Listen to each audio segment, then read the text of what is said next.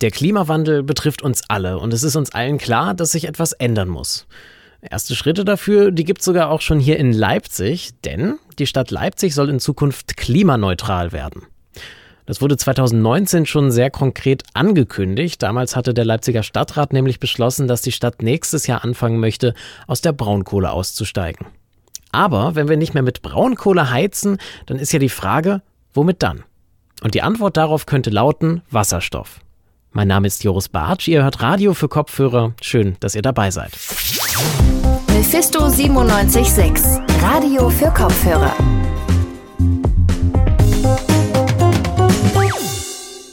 Der Wasserstoff, der gilt so ein bisschen als Energieträger der Zukunft. Man kann damit nämlich nicht nur heizen, sondern auch zum Beispiel Fahrzeuge antreiben. Und das komplett ohne, dass bei der Verbrennung schädliches CO2 ausgestoßen wird. Vor etwa zwei Wochen wurde jetzt entschieden, dass dieses Potenzial von Wasserstoff auch staatlich gefördert werden soll. Mephisto 976 Redakteurin Magdalena Schreiter hat sich mal angesehen, wie es in Leipzig mit dem Wasserstoff genau aussieht und was in Zukunft so alles geplant ist. Hallo Magdalena. Hallo Joris. Magdalena, wie genau soll das denn funktionieren mit der Umstellung auf Wasserstoff hier in Leipzig? Also der Ausstieg aus der Braunkohle und wie du sagst, äh, die Umstellung hin zum Wasserstoff sollen hier in Leipzig Hand in Hand gehen. Momentan wird in Leipzig ja unter anderem noch mit Fernwärme aus dem Braunkohlekraftwerk in Lippendorf geheizt. Wie wir wissen, entsteht ja durch die Verbrennung von Braunkohle CO2 und das ist schlecht für die Umwelt. Und wie du auch schon richtig gesagt hast, entstehen eben keine schädlichen Stoffe, wenn man Wasserstoff verbrennt. Und deswegen wird hier gerade im Leipziger Süden ein neues Gasturbinenkraftwerk gebaut. Ab 2030 soll das nur noch mit grünem Wasserstoff laufen. Und äh, so können wir dann einen großen Teil unserer Wärme hier in Leipzig selbst herstellen und das auch noch klimafreundlich. Ja, und dann würden wir eben auch die Braunkohle nicht mehr brauchen. Jetzt hast du gerade gesagt, grüner Wasserstoff. Was muss ich mir denn darunter vorstellen? Also der wird ja wohl kaum einfach grün gefärbt sein, oder? Ja, äh, das klingt vielleicht im ersten Moment etwas verwirrend. Wasserstoff an sich ist ja ein unsichtbares Gas, also das hat jetzt keine Farbe. Äh, die Bezeichnung grüner Wasserstoff bezieht sich darauf, wie der Wasserstoff gewonnen wird, also wie er hergestellt wird. Und das Grün steht für umweltfreundlich. Das heißt, äh, dass bei der Gewinnung keine umweltschädlichen Stoffe als Nebenprodukt entstehen. Du hast jetzt gerade die Herstellung von Wasserstoff angesprochen. Wo kommt der denn eigentlich her? Bei Kohle, da kann ich mir das irgendwie gut vorstellen, die wird halt ab abgebaut, aber wie läuft das bei Wasserstoff? Um das zu beantworten, müssen wir das Ganze mal etwas chemischer betrachten. Es ist nämlich so, dass Wasserstoff auf unserer Erde eigentlich nur in gebundener Form vorkommt. Das bedeutet, das reine Wasserstoffgas, was wir später dann zum Beispiel zum Heizen verwenden können, das gibt es in der Natur immer nur in Kombination mit anderen Stoffen und die müssen wir erstmal voneinander trennen, damit wir den Wasserstoff dann auch verwenden können. Ein gutes Beispiel dafür ist Wasser. Da kennen wir wahrscheinlich alle die chemische Formel H2O und hier steht das O eben für Sauerstoff und das H2, das ist der Wasserstoff. Und äh, der grüne Wasserstoff, von dem wir gerade gesprochen haben, der wird eben aus Wasser hergestellt und dabei trennt man mit Hilfe von Strom den Wasserstoff vom Sauerstoff. Und dieses Verfahren heißt Elektrolyse. Das klingt ja auf jeden Fall ziemlich kompliziert, diese Herstellung. Ich frage mich jetzt aber, also Wasserstoff, das hast du ja eben gesagt, ist eigentlich ein Gas. Kann man das denn oder wie einfach oder wie schwer ist es, das zu speichern oder zu transportieren? Für das Transportieren und das Lagern braucht man natürlich eine umfangreiche Infrastruktur, ne? also sowas wie Pipelines, wo dann das Gas durchläuft oder Tanks, wo das gespeichert wird und natürlich auch Kraftwerke, wo der Wasserstoff dann eben zum Beispiel in Wärme umgewandelt werden kann. Von dieser Infrastruktur habe ich jetzt ehrlich gesagt noch nicht so viel gesehen, wenn ich mich mal umgesehen habe hier in Deutschland und auch in Leipzig. Wie sieht denn da, wie sieht die Lage aus? Wie ist es? Gibt es diese Infrastruktur schon? Ist sie irgendwie versteckt? Ähm, teilweise könnte man das vielleicht so sagen. Äh, gerade hier bei uns in Leipzig und auch allgemein in der Region Ostdeutschland gibt es zumindest schon mal äh, sehr gute Voraussetzungen für die Umsetzung von so einer Infrastruktur. Es gibt hier auch ein Unternehmen, was sich damit etwas genauer beschäftigt hat. Das ist die Fraunhofer Einrichtung für Energieinfrastruktur und Geothermie kurz Fraunhofer IEG. Und die haben einen Wasserstoff-Masterplan für Ostdeutschland entwickelt.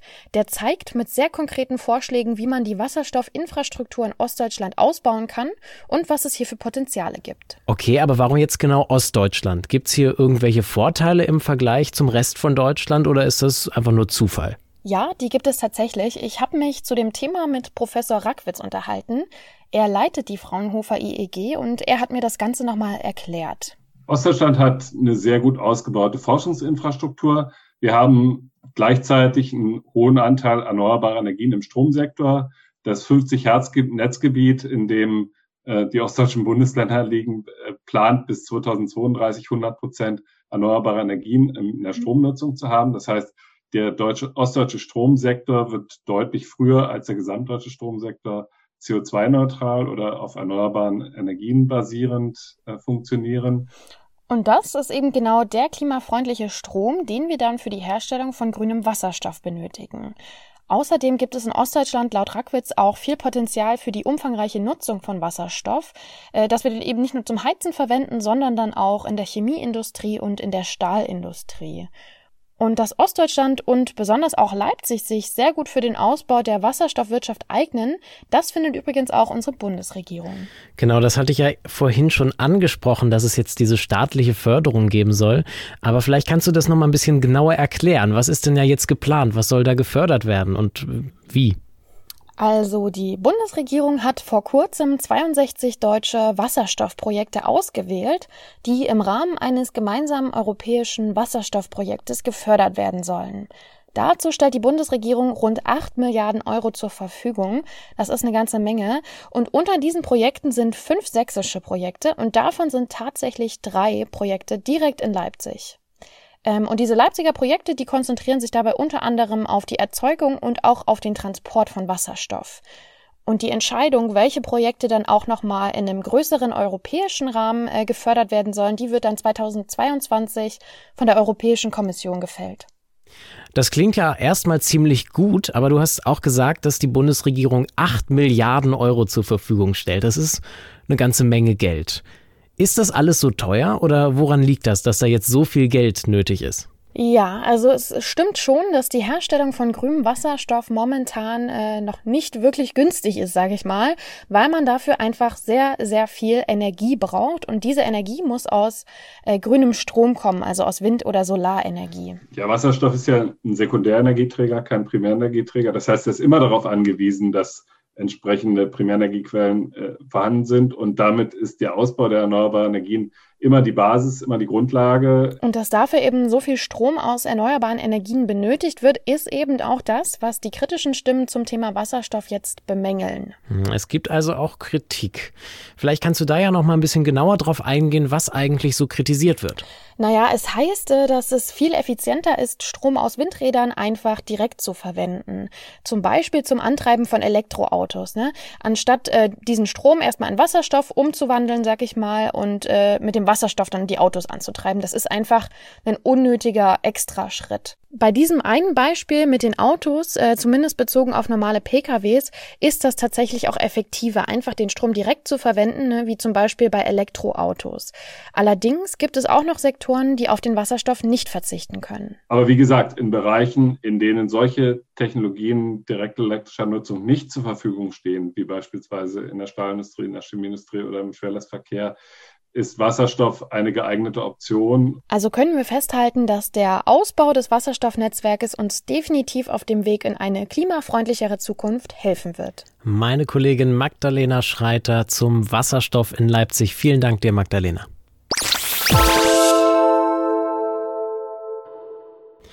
Ja, einer der wichtigsten Punkte der Fraunhofer Studie, von der wir gerade gehört haben, war eben die gute Vernetzung. Das Projekt kann nur funktionieren, wenn genügend Parteien mitmachen und kooperieren. In Leipzig sind das dann eben nicht nur die Stadtwerke oder andere Unternehmen, sondern natürlich auch die Stadtverwaltung. Und mit jemandem von der Stadtverwaltung hat meine Kollegin Luisa Heinrich gesprochen. Hallo Luisa. Hi. Luisa, mit wem genau hast du dich denn unterhalten? Also ich habe mit Clemens Schülke von der Stadt Leipzig gesprochen. Der leitet nämlich unter anderem das Amt für Wirtschaftsförderung und arbeitet nebenbei auch für den Leipziger Gashandelskonzern VNG.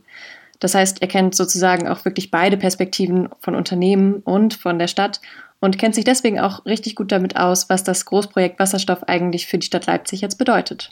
Ja, dein Interview mit Clemens Schülke, das hören wir uns ja gleich an.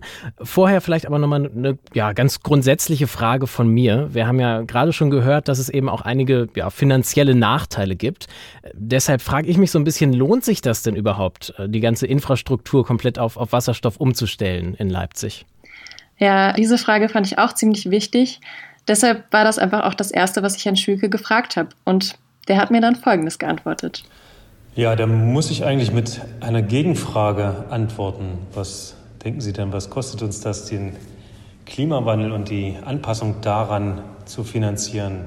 Heute sehen wir ja schon viele äh, oder große Beträge, die es uns kostet, Naturereignissen entgegenzutreten. Der Klimawandel bedroht zum Beispiel auch die Funktionsfähigkeit unserer Infrastruktur. Wenn Sie überlegen, der Rhein fällt heutzutage ab und an trocken kein Schiff mit Kohle kommt zu den Kraftwerken. Wo kommt dann unser Strom her? Also wenn wir die Wirtschaftsinfrastruktur, die wir haben, erhalten wollen, müssen wir jetzt schon beginnen umzuschwenken, weil wir glauben, dass es sonst später noch viel teurer wird.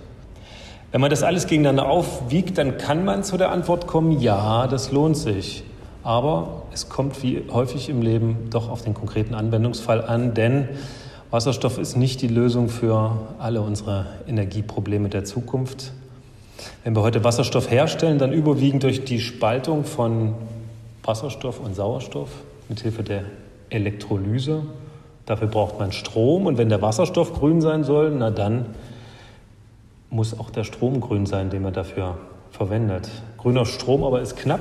Die Anfrage oder die Nachfrage ist größer als das Angebot. Außerdem geht bei der Elektrolyse viel Energie verloren, das wissen Sie wahrscheinlich auch. Ähm, deswegen ist der direkte Verbrauch von Strom in der Regel besser als die vorherige Umwandlung in Wasserstoff. Laut der großen Wasserstoff-Masterplan für Ostdeutschland-Studie von den Fraunhofer Instituten äh, eignet sich ja Ostdeutschland sehr, sehr gut dafür, eine Wasserstoffinfrastruktur zu etablieren, ähm, gerade weil sich die Bundesländer ganz gut vernetzen, weil sich die Unternehmen gut vernetzen können und äh, einfach auf, auf vorhandene Strukturen schon zurückgreifen können. Welche Rolle spielt denn jetzt Leipzig so in diesem Gesamtnetzwerk? Naja, was braucht man denn alles für eine Wasserstoffwirtschaft? Wenn man da mal drüber nachdenkt, braucht man vor allem erstmal grünen Strom, hatten wir gerade besprochen, eine Erzeugungsanlage, eine Pipeline und hinten jemand, der das Ganze dann verbraucht.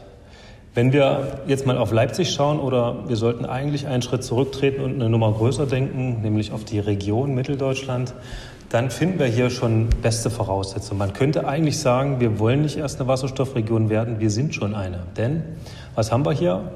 Für den Import von Wasserstoff, den wir vielleicht künftig mal mit Solarstrom in der Sahara erzeugen und dann mit Schiffen Richtung Europa transportieren. Für den Import sind drei große Wasserstoffhäfen geplant, Rotterdam, Hamburg und Rostock. Und die Pipelines die wir dann brauchen, um den Wasserstoff abzutransportieren, die verlaufen nach dem Netzausbauplan der Regierung in Leipzig. Dort laufen sie zusammen, würde ich sagen. Leipzig, die Region Leipzig-Halle, hat eine ganz besondere Infrastruktur. Wir haben nämlich heute schon eine von nur zwei deutschen Wasserstoffpipelines. Die andere liegt in Nordrhein-Westfalen und Niedersachsen und ist mit äh, Rotterdam verbunden. Und der Plan ist eben, diese zwei Pipeline-Systeme auch miteinander in Beziehung zu setzen und damit ist Leipzig dann bestens angebunden. Was haben wir noch hier in der Region? Wir haben das Chemiedreieck Bitterfeld, Leuna, Böhlen aus der Petrochemie. Da wird heute schon Wasserstoff produziert. Ähm, und zusätzlich soll eine große Elektrolyseanlage gebaut werden. Das heißt, auch auf der Produktionsseite haben wir einiges äh, zu bieten. Die Wasserstoffinfrastruktur, die wir haben, soll dann ein Stück weiter auch an die Stadt und bis in die Stadt hineingezogen werden, auch zu den wichtigsten Verbrauchern, zum Beispiel äh, unsere großen Industrieunternehmen im Nordraum Leipzigs bis hin zu BMW zum Beispiel, kann man sich vorstellen als Verbraucher. Jetzt müssen wir die ganze Sache nur noch zwischenspeichern, weil manchmal fließt ja der Strom, wenn wir ihn eben gerade nicht brauchen. Und das ist ja der Riesenvorteil von Wasserstoff. Wir können zwischenspeichern. Das wäre möglich in einem, Wasser, in einem Wasserstoffspeicher, in einem Gasspeicher, zum Beispiel bei der Verbundnetz Gas in Bad Lauchstädt, auch hier in der Region. Ja, vielleicht können Sie ja noch einen kurzen Überblick geben, wo wir gerade oder wo Leipzig gerade mit den Projekten so steht. Die Zahl der Einzelprojekte ist ziemlich groß. Wenn Sie sich da einen Überblick verschaffen wollen, dann können Sie da sicherlich mal auf die Wasserstoffverbundseite des Hypos e.V. gehen, der ja schon seit vielen Jahren die verschiedenen Initiativen, Unternehmen zusammenbringt. Ähm, der erste Schritt wird sicherlich sein, die, die effiziente Produktion von Wasserstoff. Grünen Wasserstoff braucht man vor allem dort, wo eben CO2-Emissionen auch künftig sanktioniert, also bestraft werden. Das wird wohl vor allem in der Industrie, in der äh, Energiebranche sein. Und für eine äh, regionale Wasserstoffwirtschaft sind lokale Wasserstoffproduktion, lokale Großverbraucher und die nötige Infrastruktur eben in dieser Wasserstoffringleitung, die wir jetzt im nächsten Schritt versuchen zu errichten, die nächsten unmittelbaren Ziele in den nächsten Jahren. Und äh, sehen Sie auch gerade irgendwie Herausforderungen, besondere Herausforderungen, die sich stellen? Die größte Herausforderung wird sein, ähm, die Wasserstoffinfrastruktur der Zukunft zu finanzieren. Denn heute sind äh, die, die Produktionskosten, aber auch das Verteilnetz, das gibt es ja heute in diesem Sinne noch nicht. Das muss alles äh, errichtet werden, vielleicht eine Regulierungsmechanik darüber gelegt. Ähm, also Finanzierung steht sicherlich an der ersten Stelle. Die Ingenieure würden sagen, das Problem kriegen wir schon gelöst. Ne? Technisch ist es keine Herausforderung, es muss sich halt am Ende des Tages auch noch rechnen. Und wenn das aber alles klappt, wie wird Leipzig dann davon profitieren, wenn wir jetzt so Bestandteil oder Teil des, ähm, der Energiewende werden? Na gut, ähm, wo, wo wird man in Leipzig äh, möglicherweise Wasserstoff erleben können? Der ein oder andere denkt vielleicht, wir werden in ein paar Jahren mit einem Wasserstoffbus durch die Stadt fahren. Da würde ich mal prognostizieren, dass batterieelektrische Busse bei den relativ kurzen Strecken, die wir haben, zunächst mal die bessere Wahl sein werden. Da beschaffen wir ja auch 21 neue Elektrobusse, wollen die bis Jahresende einsetzen.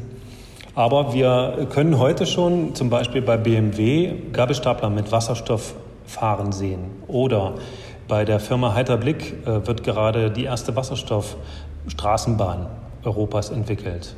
Und die Stadtwerke Leipzig, die ähm, können perspektivisch ihre beiden großen Kraftwerke komplett auf Wasserstoff umstellen und liefern dann mit einem Wirkungsgrad von über 90 Prozent grüne Wärme und grünen Strom.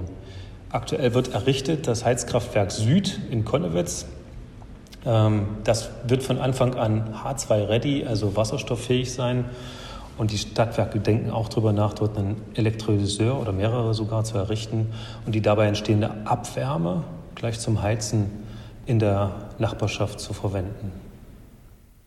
Und es entstehen ja auch neue Arbeitsplätze, also wirtschaftliche Vorteile hätte die Region auf jeden Fall auch. Wo würden Sie sagen, also was überwiegt, was äh, ist quasi attraktiver daran an der Wasserstoffinfrastruktur? Die Klimaneutralität oder die Wirtschaft? Wir befinden uns ja gerade in einem großen Strukturwandel. Wir steigen aus der Kohle aus und äh, Wasserstoff ist eben eine Möglichkeit, unsere Wirtschaftsinfrastruktur mit einem zukunftsfähigen Energieträger zu versorgen. Das heißt, es geht auch ein Stück weit darum, erstmal verloren gehende Arbeitsplätze durch neue, andere, zukunftsträchtigere Arbeitsplätze zu ersetzen. Ob wir jetzt einen großen Zugewinn allein aus der anderen Form der Energieversorgung erzielen, das gilt es dann in den nächsten Jahren zu beobachten. Ja, und das war's auch schon wieder mit dieser Folge von Radio für Kopfhörer. Schön, dass ihr wieder zugehört habt. Die nächste Folge, die gibt's schon am Freitag. Wenn ihr bis dahin aber verständlicherweise Sehnsucht nach uns habt, dann könnt ihr uns gerne auf unseren Social Media Kanälen besuchen, bei Facebook, bei Twitter, bei Instagram oder auf unserer Webseite unter radiomephisto.de. Ich bedanke mich noch bei Eva Heiligensetzer, die war für diese Folge verantwortlich. Mein Name ist Joris Bartsch. Ich freue mich, dass ihr zugehört habt. Macht's gut und bis bald. Mephisto 976, Radio für Kopfhörer.